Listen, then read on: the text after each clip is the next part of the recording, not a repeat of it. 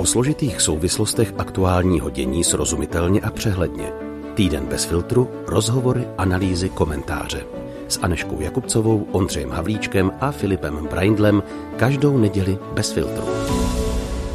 Po krátké přestávce a vámi oceňovaném seriálu kolegů z příběhu bez filtru o problematice přirozeného plánování rodičovství se opět vrací týden bez filtru. Zdraví vás Filip Praindl.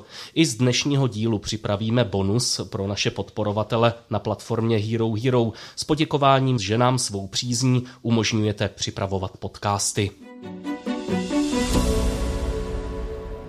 Česká vláda pod vedením Petra Fialy se nachází zhruba v poločasu svého funkčního období. 17. prosince uplynou dva roky od jmenování kabinetu a e, ten se podle aktuálních průzkumů těší velmi nízké důvěře obyvatel, která jen mírně přesahuje 20%. E, děje se něco zásadního v tom, jak občané na vládu pohlížejí, nebo jde o v celku běžný výkyv popularity v polovině funkčního období, jak e, ostatně říká i Petr Fiala a někteří jeho ministři.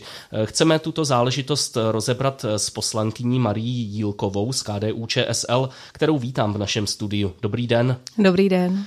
My jsme vlastně eh, k tomuto tématu přikročili i proto, že si tuhle otázku sami klademe. Eh, co se děje s vládou, eh, respektive s tím, jak si stojí před občany, zda jde o nějakou mm, opravdu dílčí nespokojenost s některými kroky, s vystupováním určitých ministrů a podobně, nebo se už stalo něco nevratného, nějaké opravdu přervání pout důvěry, když to tak řeknu, odepsání těch očekávání Eh, s nimiž eh, hodně lidí eh, vlastně volilo tu změnu před dvěma roky. Setkáváte se sama s tím, že lidé z vašeho okolí, kteří vás právě oslovují jako poslankyni, vám říkají něco takového, dávají najevo, že se něco stalo, že už to v určité vládě mají prostě jinak, než když začínala? Vláda vstupovala do vládnutí s obrovskými očekáváními to vnímám jako jeden z bodů, které vlastně ve chvíli, kdy zbudíte velké očekávání, tak potom, když se je nepodaří naplnit, tak to zklamání je o to větší. Uh, hodně se opírala o to, že chce vyměnit babišovské pra- praktiky, hodně se v kampani vztahovala k tomu, uh, co se dělo v minulém období, s tím, že už to tímhle způsobem dál nepůjde. Během těch dvou let se vlastně eh, vláda i potýkala s velkýma eh, událostma v okolí, což si myslím, že na začátku toho, když jsme do té vlády vstupovali, tak jsme vlastně netušili, že tímhle tím způsobem se třeba vyvine konflikt na Ukrajině a že bude trvat tak dlouho, že s tím budou spojené všechny další věci, jako uprchlická vlna a tak. Já když mluvím s lidma v okolí eh, a jsou to lidi různých věkových skupin, tak eh, na jedné straně vnímám eh, zklamání z toho, co se děje, přesně v tom smyslu, nenaplnili jste naše očekávání. Na druhou stranu občas zaznamenávám, vlastně my čekáme, že budete mnohem tvrdší. Eh, třeba v úsporách, třeba v konzolidačním balíčku, nebo v tom, jak bude sestavený rozpočet. Pak mluvím hodně s důchodci, protože hm, když jezdím na různé akce lidové strany, jejich jsem členkou, tak tam je hodně lidí, kteří jsou staršího věku a z jejich strany vnímám vlastně i velkou podporu v tom třeba, když jsme uh, omezovali valorizace, aby nebyly tak, uh, ne, tak neakcelerovali, tak říkali, jo, děkujeme, protože prostě my nechceme projíst budoucnost našich vnoučat, nám je jako důchodcům dobře a uh, má, máte naši podporu. Takže bych řekla, že Eh, ty reakce jsou různý, eh, cítím tam nějakou ztrátu naděje trošku. Na druhou stranu, jak jste mluvil o tom, jestli je to vratné nebo nevratné, myslím si, že je to přesně ta logika uh, volebního cyklu, kdy jsme přesně teď v polovině volebního období a i vláda k tomu přistupovala tak, že všechny hodně nepříjemné věci je potřeba začít a udělat v té první půlce abychom potom zase mohli nabírat dech uh, směrem k volbám. Hmm. Eh, vy jste zmínila ty eh, určité objektivní věci, které těžko lze přičítat vládě k tíži, prostě vnější bezpečnostní situace a tak podobně. Ale ten problém podle mě spočívá v tom, zda vláda tomu zklamání nejde trochu naproti, protože je asi jiná věc jako málo populární vláda v důsledku svých opravdu nepopulárních, ale velmi potřebných kroků a Jiná věc je potom vláda, která není populární, protože zkrátka působí tím svým stylem tak nějak neurčitě. Eh, já si právě říkám eh, třeba sám za sebe, eh, jestli teď není ten pravý čas, aby se vláda opravdu pustila do těch, do těch velmi nepopulárních kroků, které ale zároveň budou mít tu vizi velkého zlepšení. To tam třeba já sám postrádám a vidím spíše ten styl, který se vlastně až tak nezměnil. Je tam vždycky jako nějaké projednávání nějakých dílčích partikulárních zájmů, aspoň tak to potom vyplývá, třeba tak to na mě působí, když se pak mluví o nějakém tichém vínu a eh, podobných věcech, eh, tak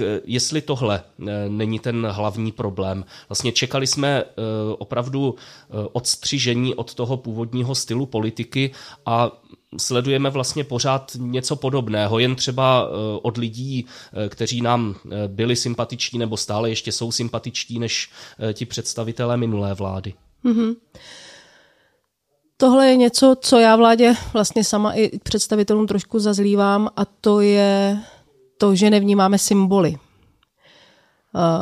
Myslím, že symbolickou roli, velmi dobrou, jsme se hráli v zahraniční politice. Tam to vlastně funguje úplně nějak samo, nějak přirozeně. Mm, premiér byl první z těch, kteří zavítali tehdy na, na Ukrajinu, jasný postoje, a jsou to konzistentní postoje i k válce na, v Izraeli a podobně, nebo v konfliktu v Izraeli a podobně. A to jsou přesně ty symbolické kroky, které si myslím, že bychom potřebovali vidět i tady.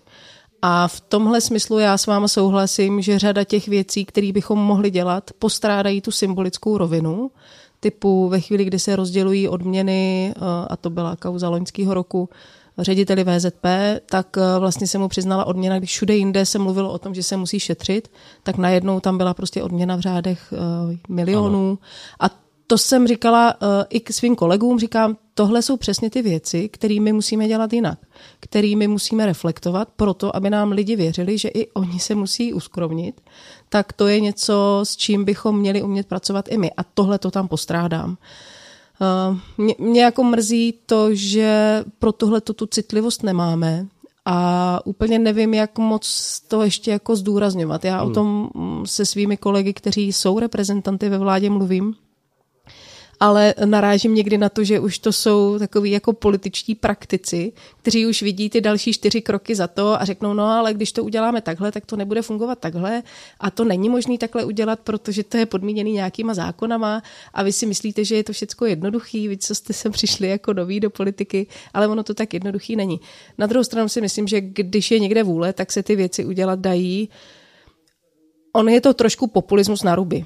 Jo, v tom smyslu, že uh, Andrej Babiš je svým způsobem populistou uh, a tohle to je taky populismus, ale trošku bych řekla sofistikovanější v tom, že umíte pracovat eh, s emocema a, a umíte pracovat s nějakým očekáváním a s tím, co ty lidi vlastně je nějakým způsobem vtáhne do toho, že to nejsou jenom oni, kdo nesou náklady těch opatření, ale že to jsme i my, politici.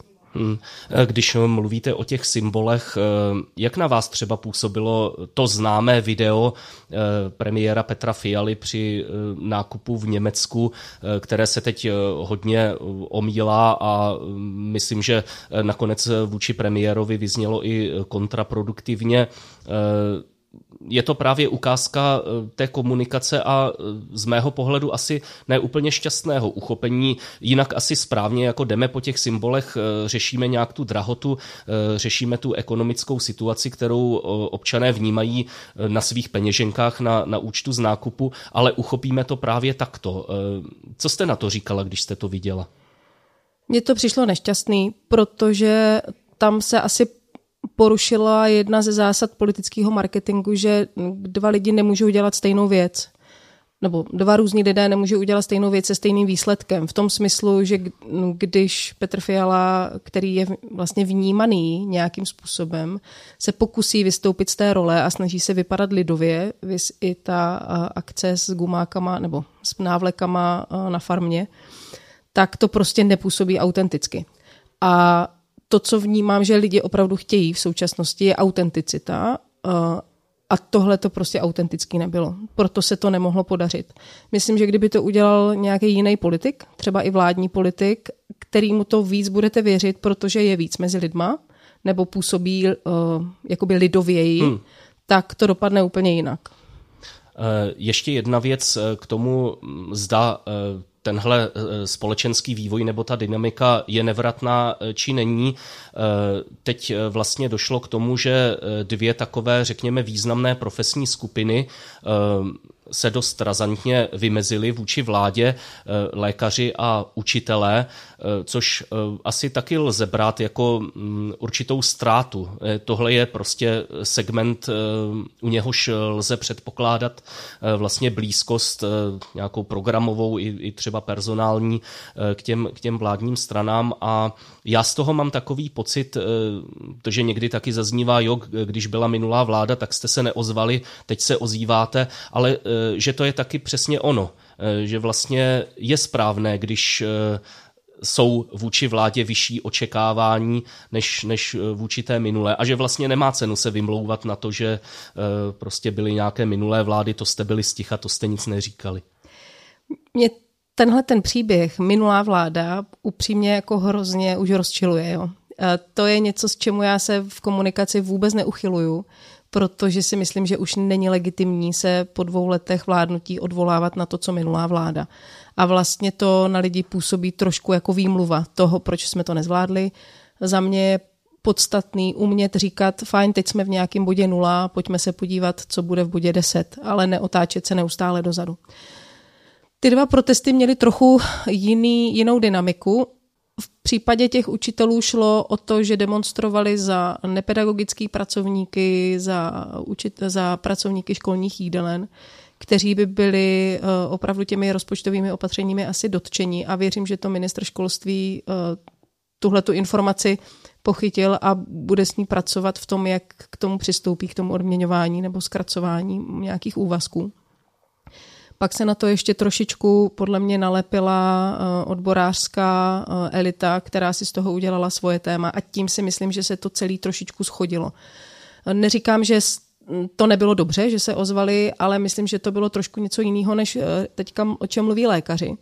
Pardon, mm-hmm. jenom tohle právě taky je do určité míry podle mě o něčem vypovídající, že vlastně to spojení eh, učitelů s odboráři a eh, odboráři s nějakým jako výrazně eh, politickým a jako mm, otevřeně protivládním programem, to asi taky jako o něčem svědčí. Učitelská platforma se vůči tomu propojení s odboráři ano. poté ozvala. Jo, a ano. s tím, že se vůči tomu vymezila. A pak je důležitý podle mě vidět i nějaký politický ambice odborového předáka pana Středuly. Takže myslím, že to jsou Jistě. věci, které s tím hodně souvisí. Ano. Spíš než, že by se s odbory nekomunikovalo.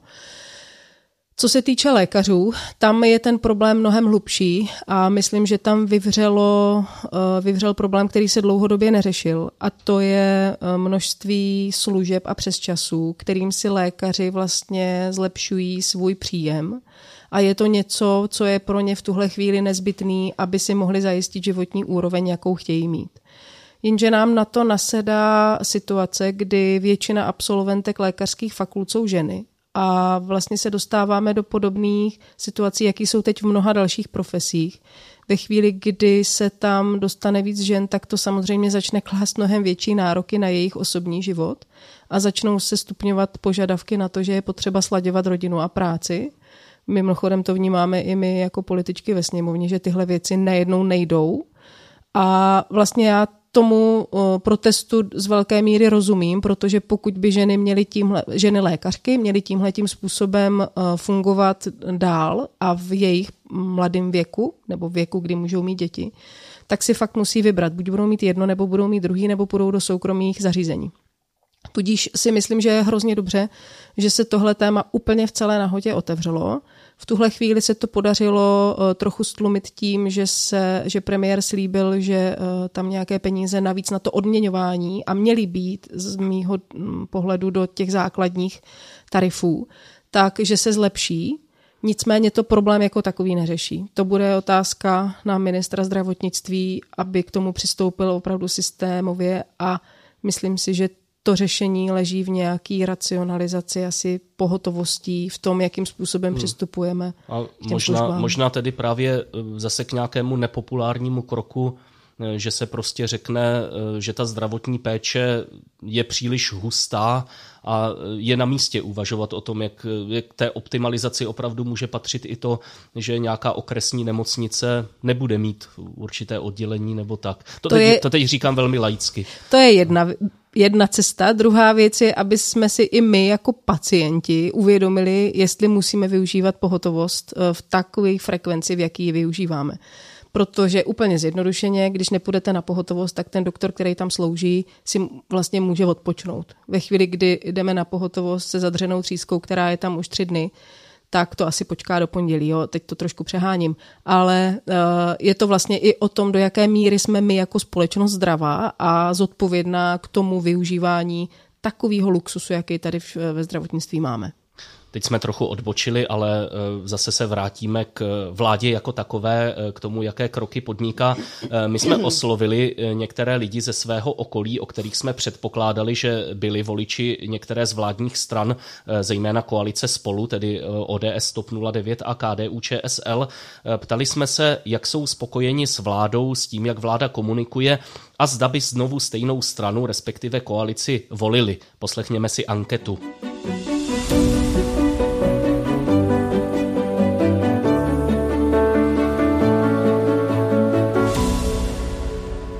Porovnání s předchozí vládou jsem eh, rozhodně spokojenější ve smyslu, řekněme, alespoň nějaké snahy o kočírování výdajů nebo spíš rozpočtu jako takového.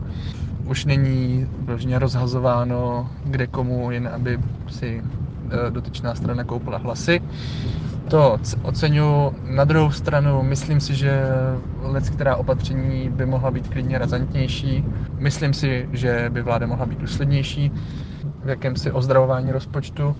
Zároveň taky by to chtělo, no, by rozhodně měla vláda zlepšit svou komunikaci, eh, nebo spíš komunikaci eh, svých rozhodnutí, jelikož je vidět na společnosti, že let kdy neví, z jakého důvodu jsou která rozhodnutí provedena a vznikají pak situace, eh, které, které pouze nahrávají těm dezinformátorům a lidem obchodujícím eh, s lidským strachem. Co ale musím vládě na, uh, opravdu velmi hodně pochválit, tak je zahraniční politika. Ta se v porovnání s předchozími i možná dvěma vládami exponenciálně zlepšila za mě uh, přístup ať už k Rusku nebo k Číně a obecně, uh, obecně prostě k našemu vystupování na mezinárodní scéně nemám opravdu, co bych vytknul. Ve výsledku teda spokojenost relativní, ano, ale samozřejmě mohlo by to být razantně lepší.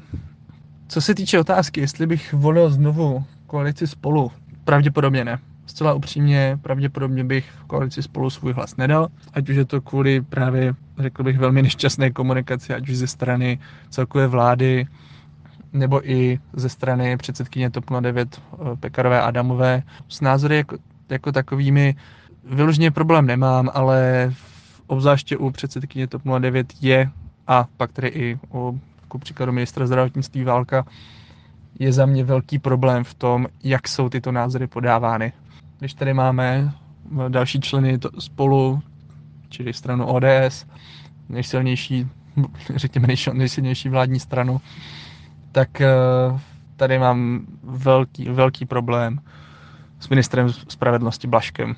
Myslím si, že je velká chyba, že i po všech problémech a kauzách, které se kolem něho neustále vynořují, se trvá ve své funkci. No a KDU ČSL s tou, se, s tou jsem se tedy popravdě nestotožňoval už ani, uh, už ani během voleb. O, obecně mám s KDU ČSL velký problém ve smyslu uh, přístupu uh, ke stejnopohlavním sňatkům, obecně v, v podstatě ke všem liberálně, liberálně demokratickým tématům. Vláda jako celek opravdu svou komunikaci musí razantně zlepšit, pokud tady nechceme mít po příštích volbách které doufejme nebudou předčasné, ale jeden, jeden nikdy neví, uh, abychom tady po příštích volbách nemě, uh, neměli vládu, vládu populistů. Tak pokud toto nechceme, vláda musí okamžitě svou komunikaci razantně zlepšit. S vládou jsem spokojená. Samozřejmě, že nedělá vždy všechno přesně tak, jak já osobně bych si přála, ale přišlo by mi naivní myslet si, že je to vůbec možné, aby vláda dělala přesně to, co chci já. Takže relativně uh, s vládou jsem spokojená.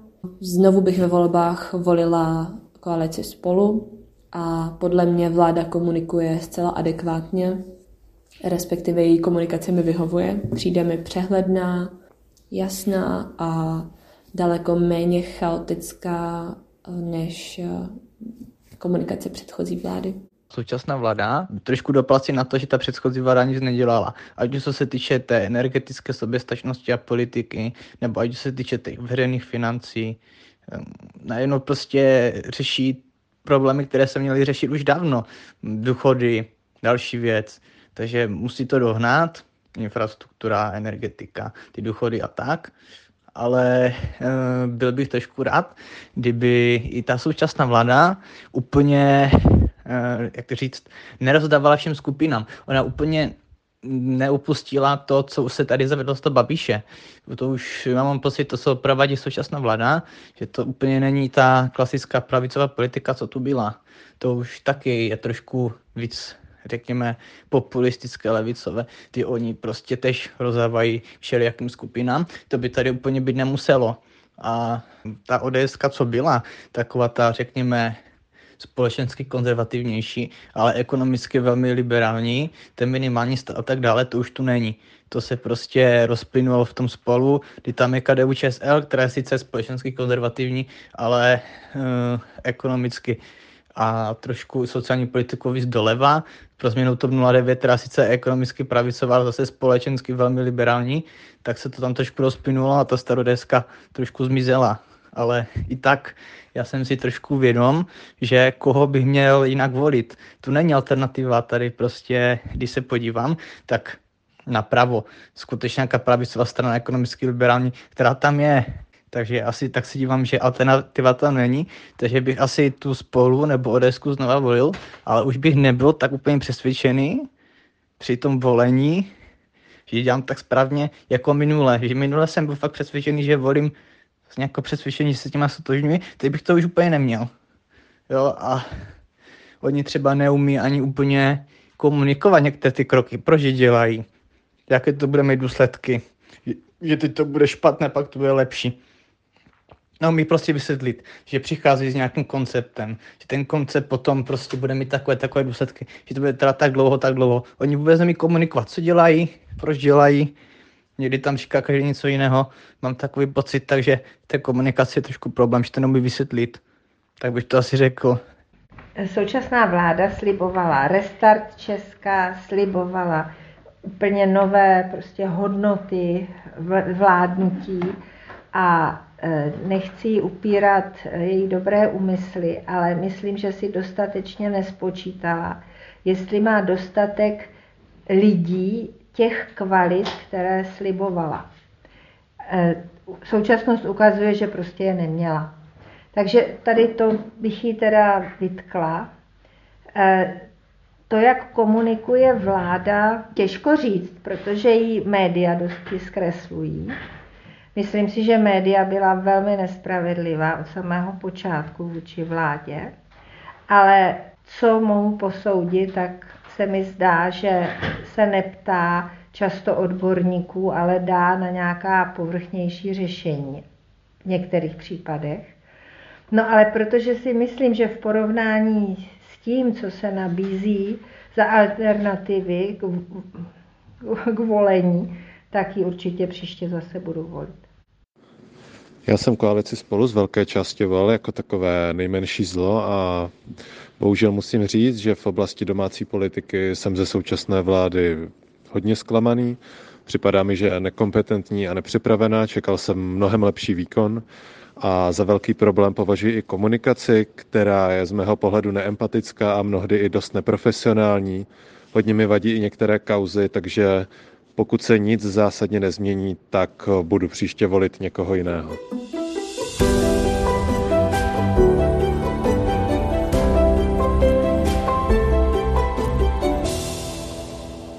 vracíme se k rozhovoru s poslankyní Marí Jílkovou. Pojďme teď reagovat na některé věci, které v anketě zazněly. Volit budu asi znovu, ale už ne s tím nadšením, že přispěji k nějaké změně. Tohle je jeden z výrazů toho zklamání, že tedy jsme se nedočkali změny nějakého politického stylu. Co se s tím dá dělat? Jednak máme ještě dva roky do voleb, to bych chtěla předestřít, že to, co bude za dva roky, je ještě těžko odhadovat. Eh, myslím si, že spousta těch věcí se dá v tuhle chvíli nastavit tak, aby skončili hm, dobře, aby měli jako pozitivní výsledek a voliči znovu získali uh, tu energii a tu chuť volit buď koalici spolu nebo starosty, případně piráty. Uh, já bych vlastně oček- a opět to jsou symboly, očekávala, nebo i bych si myslela, že my jako politici bychom měli víc nabízet naději. To, co vlastně udělal Václav Klaus v po roce 89, když mluvil o tom, že musíme utahovat opasky, ale bylo tam i ta druhá strana, abychom věděli, že se budeme mít líp. A vlastně mě tady teď chybí to, proč děláme tyhle opatření, eh, co mě to jako člověku přinese. Já bych chtěla vidět tu naději na tom konci to, proč to dělám. Protože ve chvíli, kdy hubnete, tak je to taky strašně nepříjemný, ale víte, že budete něčím odměněný. A v tomhle tom já bych docela ráda i viděla silnější roli premiéra, který si myslím, že několik takových vyjádření měl, ale je jich strašně málo, je jich jako šafránu. A za mě by on měl v tomhle víc plnit uh, roli lídra, který si nějakým způsobem jako vezme tu českou společnost pod křídla a řekne, jako teď je to těžký, ale já vás tím provedu a jdeme za nějakým cílem. Zatím, že zůstaneme zakotvený v Evropské unii, zatím, že uh, dotáhneme životní standard někam, že nebudete muset platit drahý benzín, že nebudete muset jezdit do Polska nakupovat. Hmm. Eh, potom eh, k té eh, komunikaci, tam to nezaznělo nějak konkrétně a zároveň tam bylo minimálně v tom jednom hlase i určité pochopení pro situaci vlády před médií. A já bych to možná trochu otočil, protože tam já vidím mm, takový určitý osten nějakého nebezpečí, že vláda vlastně, někdy to zaznívá teď třeba aktuálně od blízkého spolupracovníka premiéra Petra Fialy v Františka Cerhy, eh, který na Twitteru, na sociální síti X eh, napsal mm, něco ve stylu, eh, když vy vládu kritizujete, tak vlastně nahráváte té opozici. Takže nás klidně kritizujte, ale pak se nedivte, že tady povládne mm, ta opozice. To mi přijde jako taková trošku dost nešťastná figura, takové to očekávání, že jsme přece všichni na jedné lodi, přece nechceme, aby a tak dále. Ehm, tak jak vy se na tohle díváte? Nám trochu chybí pokora v tomhle tom. Eh, já vlastně cítím u některých vládních stran, a prostě nebudu konkrétní, tak eh, že někdy, že už se jako propadáme trošičku do jakési jako arogance, toho uspokojení toho, že jsme u vlády, tak teďka nám do toho nemluvte, my víme, co děláme, odevzdali jste nám hlas, tak teďka čtyři roky prostě mlčte a mm, pojďte za náma, protože my víme, kam vás vedem mě to trochu připomíná debaty o tom, že jako volič se má přizpůsobovat nám. Jo, my tady v, to, v KDU ČSL jsme na tohleto experti, že uh, my přece nabízíme skvělé věci, jenom ten volič to nechápe.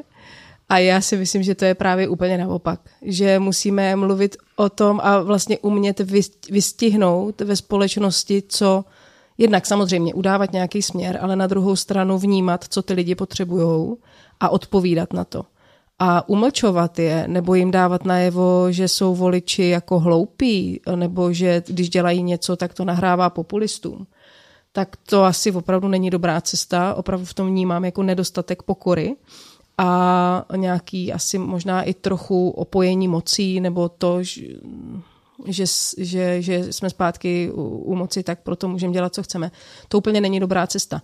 Na druhou stranu, eh, ono je hrozně těžký vzdorovat populistům a je, úplně nevím, jestli na to někdo našel recept, ale populista vám slíbí úplně nezodpovědně cokoliv a vy jako ten zodpovědnější, kdo stojí na protější straně, nemůžete odpovídat populismem. Takže jako hledat tu správnou cestu, jak, jim, jak projít mezi celou Acharybdou je v tomhle tom hrozně těžký. Určitě, ale to právě mm, je taky ta otázka, kterou někteří ti lidé, které jsme oslovili, kladou nebo mm, spíše konstatují nebo vyjadřují ten názor, že podle nich do určité míry nenastala změna stylu. Že tedy ta minulá vláda byla otevřeně populistická a otevřeně rozhazovala.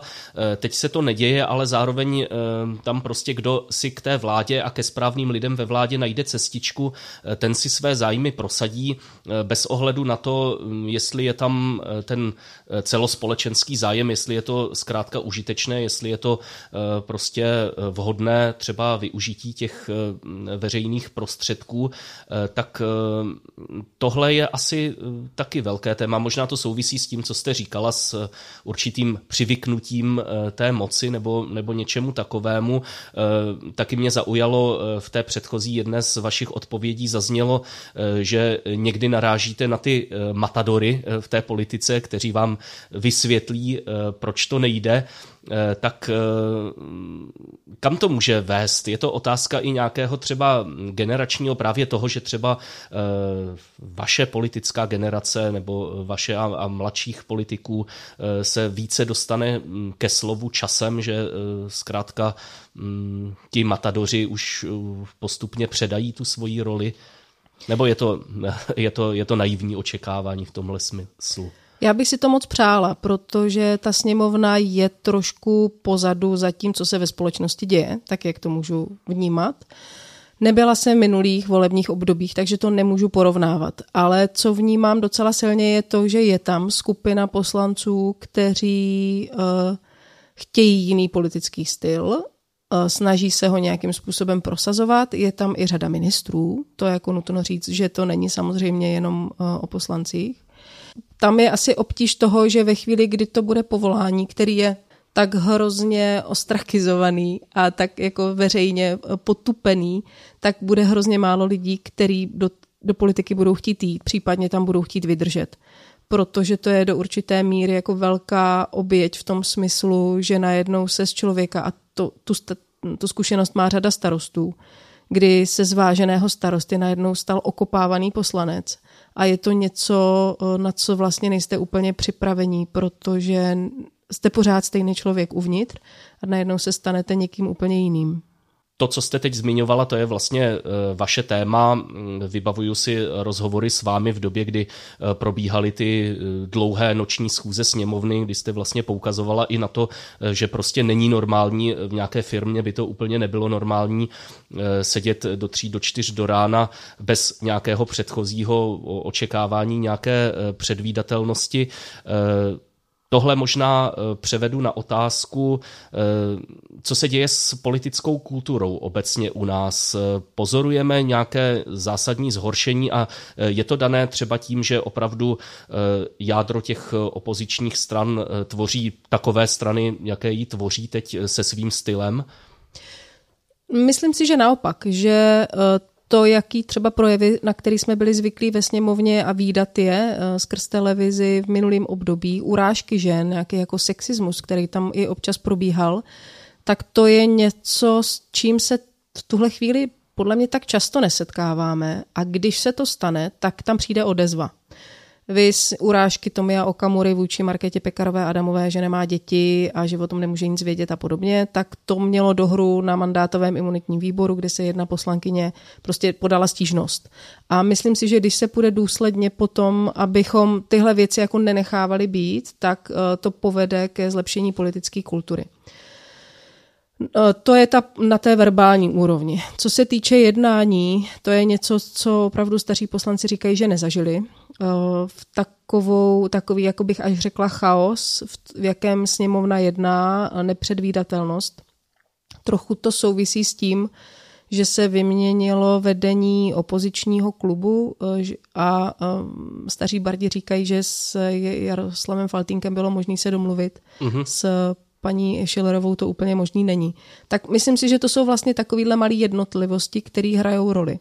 A my bychom i se skupinou poslanců, s kterou jsme se tehdy vozvali a mluvili jsme o tom a snažili jsme se dojít k nějakým změnám, přesně chtěli dojít k tomu, aby ta politická kultura byla lepší a aby do politiky měli chutit lidi, který to odpuzuje, protože když nebudeme mít možnost jako žít normální život i se svýma rodinama, mít vlastní vztahy, tak budeme odtržený od politické reality a to je něco, co od politiku nechcete. Marie Jílková, poslankyně za KDU ČSL, eh, byla hostem eh, podcastu Týden bez filtru. A eh, vy jste k nám do studia tady na Vídeňské ulici v Brně dorazila, myslím, po dvou dnech v Praze, mimo jiné s jednáním sněmovní stále komise pro rodinu a rovné příležitosti o manželství pro homosexuální páry a zároveň o té naproti navržené eh, úpravě listiny základních práv a svobod eh, se zakotvením manželství muže a ženy. A já to zmiňuji proto, že eh, v našem bonusu tohle ještě krátce okomentujeme. Teď vám děkuji za vaše vystoupení, za to, že jste za námi přišla. Mějte se hezky. Naschledanou. Moc děkuji za pozvání. Naschledanou. Bez filtru. O zásadních věcech otevřeně a bez předsudků. Najdete nás v podcastových aplikacích na Facebooku, Twitteru a Instagramu bez filtru pomlčka podcast. Chcete nás podpořit? Info na webu bezfiltrupodcast.cz